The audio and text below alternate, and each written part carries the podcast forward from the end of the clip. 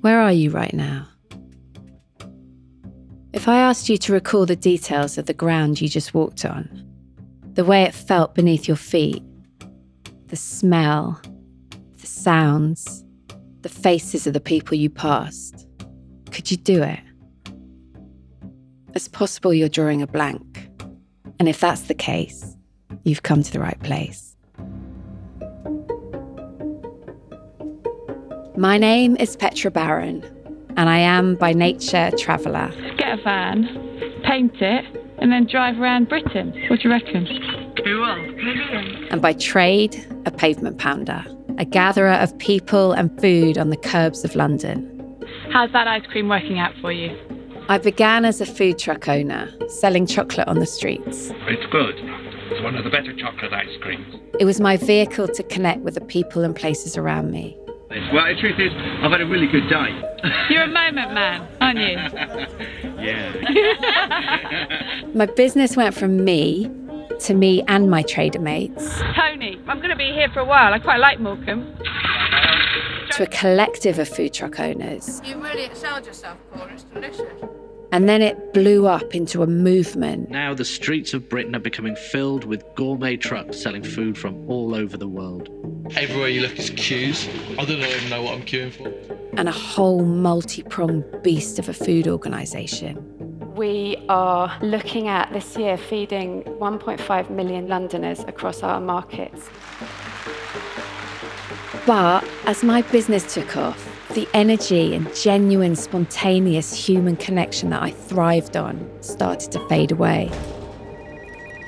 It gave way to more and more meetings in glass buildings with businessmen in blue shirts, big developers who loved the life we brought to seemingly lifeless sites in need of a human touch. We were the animating spark that they needed to activate their real estate. The slick development so many go on to become, they photograph well, stylish cathedrals to commerce that they are. But walking through them, there's often little sense of the history, the industry, the guts, the freewheelers that provided the heartbeat in the first place. And that's where I found myself a couple of years ago, standing rooted on the spot in an open air shopping centre in London that somehow I had played a part in creating, wondering, how the hell did I get here? And more to the point, how did we get here? So many of us in just another city designed to make our bodies move through space as quickly and as frictionlessly as possible to get us to our next item on the day's many agendas. We ping, we glide, we're carried and conveyed through transport systems and buildings with maximum efficiency. Networks of concrete, steel, and microchips, touching in and out without touching anything. Our eyes looking down, making contact only with our screens. Our feet on autopilot, barely feel the ground, whilst our heads, well, they're somewhere else, churning and maxing out in a different way. Distracted and digital, existing in a simulacrum of the real world, semi connecting in just one minute with more people than our ancestors would have met in a lifetime. Preoccupied with who we are, who we could be, Productivity. and how fast we can get to the next thing or solve the next problem. At that point, head spinning, chest tight. None of it felt tethered to anything real anymore. I needed to get lower, to move down from my head and plant my feet back on the ground. So I stepped away from the business, packed up my stuff, bought a recorder, Hello, hello, hello. Is this recording? and decided to let myself be pulled deep into magnetic places and meet those whose lives are shaped by them.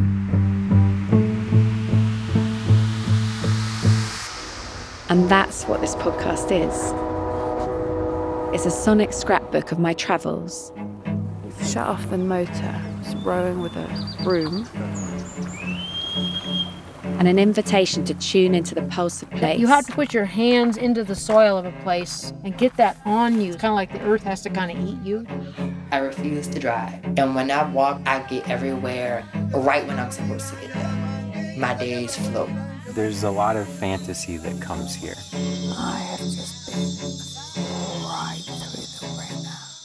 It's a passport to Rome. I'm looking for a desert woman. Desert. woman? Yeah. It's humbling, massive, and beautiful, and dangerous. But it's just otherworldly. You think?